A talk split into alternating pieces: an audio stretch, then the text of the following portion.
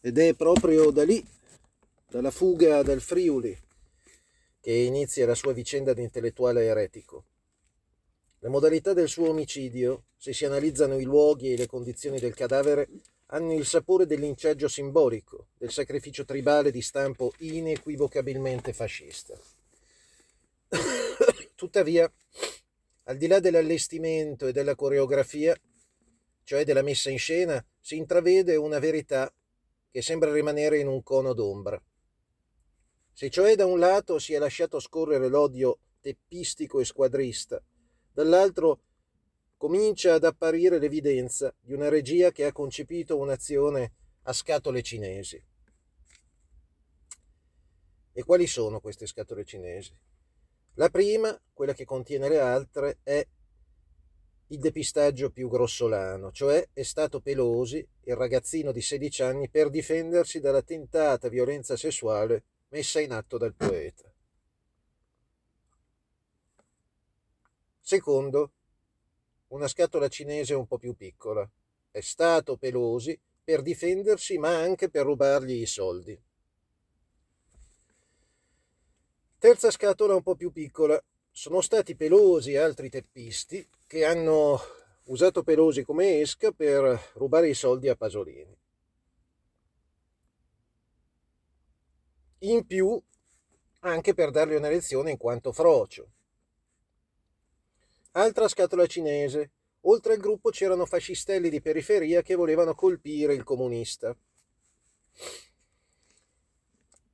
Di nuovo una scatola cinese più piccola, anche i papponi si erano stufati di chi ficcava il naso nei loro affari e così la criminalità che gestiva l'intera rete di prostituti e tossici.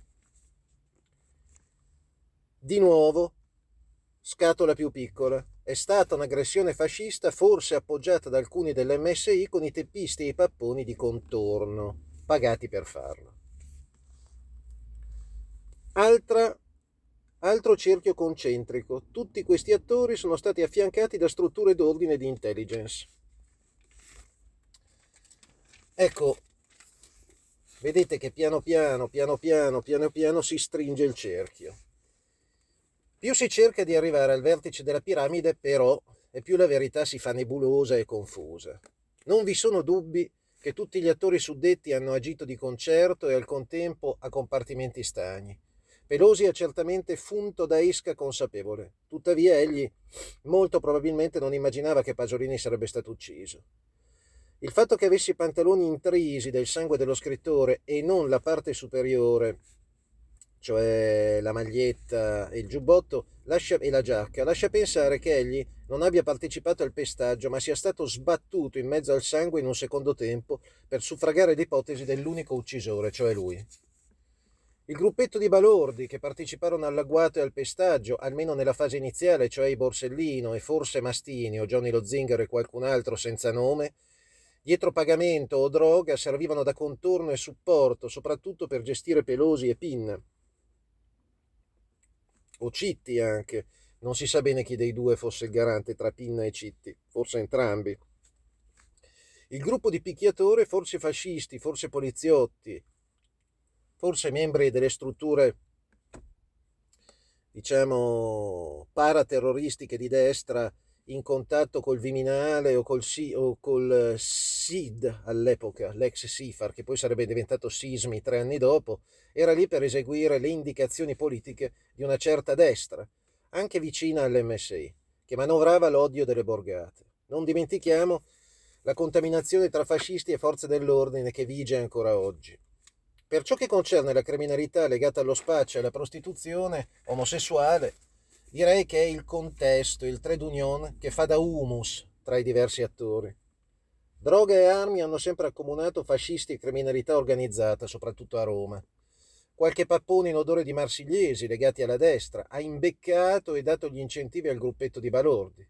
Gli ambienti dei galoppini della destra MSI e DC a Roma hanno mosso la squadra degli assassini commissionando l'omicidio. Forse a capo del gruppo c'era lo stesso Concutelli e anche qualche altro professionista.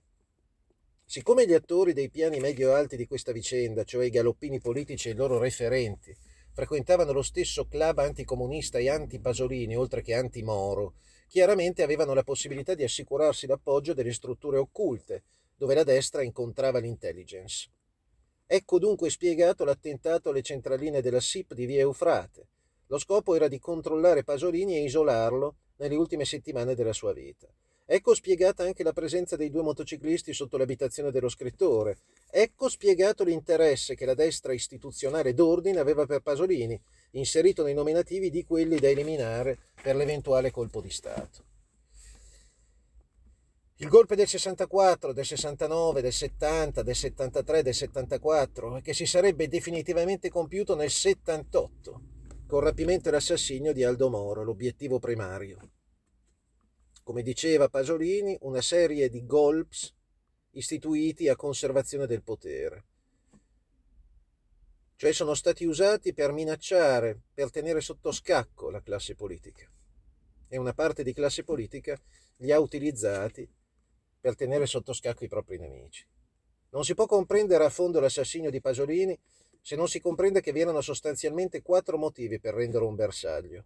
I neofascisti e i fascisti ce l'avevano con la cultura di sinistra e lui era il suo massimo esponente, in più omosessuale. Le forze d'ordine, polizia, carabinieri, magistratura erano permeate di cultura piccolo borghese e fascista. Terzo, la borghesia affaristica era infastidita dall'attacco che il poeta le indirizzava di continuo. Gli ambienti politico-mafioso di intelligence e soprattutto questi ultimi collegati a MSI, DC e ad altri partiti del centrodestra avevano perfettamente compreso la portata dirompente del messaggio pasoliniano e lo temevano. Il cerchio si chiude. Nell'Italia del 75 non si poteva lasciare che Pasolini, sia come uomo che come intellettuale, esprimesse con tutti i mezzi che egli aveva a disposizione la sua contrarietà alla terribile realtà neocapitalistica e neoconsumistica del nuovo fascismo. Nel totalitarismo libertario di Carosello non c'era spazio per il dissenso. Questione non di poco conto. I fascisti e i neofascisti collaborarono e collaborano ancora, nonostante si definiscano rivoluzionari, con la destra economica. Essi hanno sempre agito perfettamente integrati e funzionali al sistema del nuovo fascismo, del consumo, del liberismo in stile statunitense, con la cui destra politica, economica ed intelligence, i repubblicani e la CIA, hanno sempre collaborato. Questo diviene evidente anche nell'omicidio Pasolini.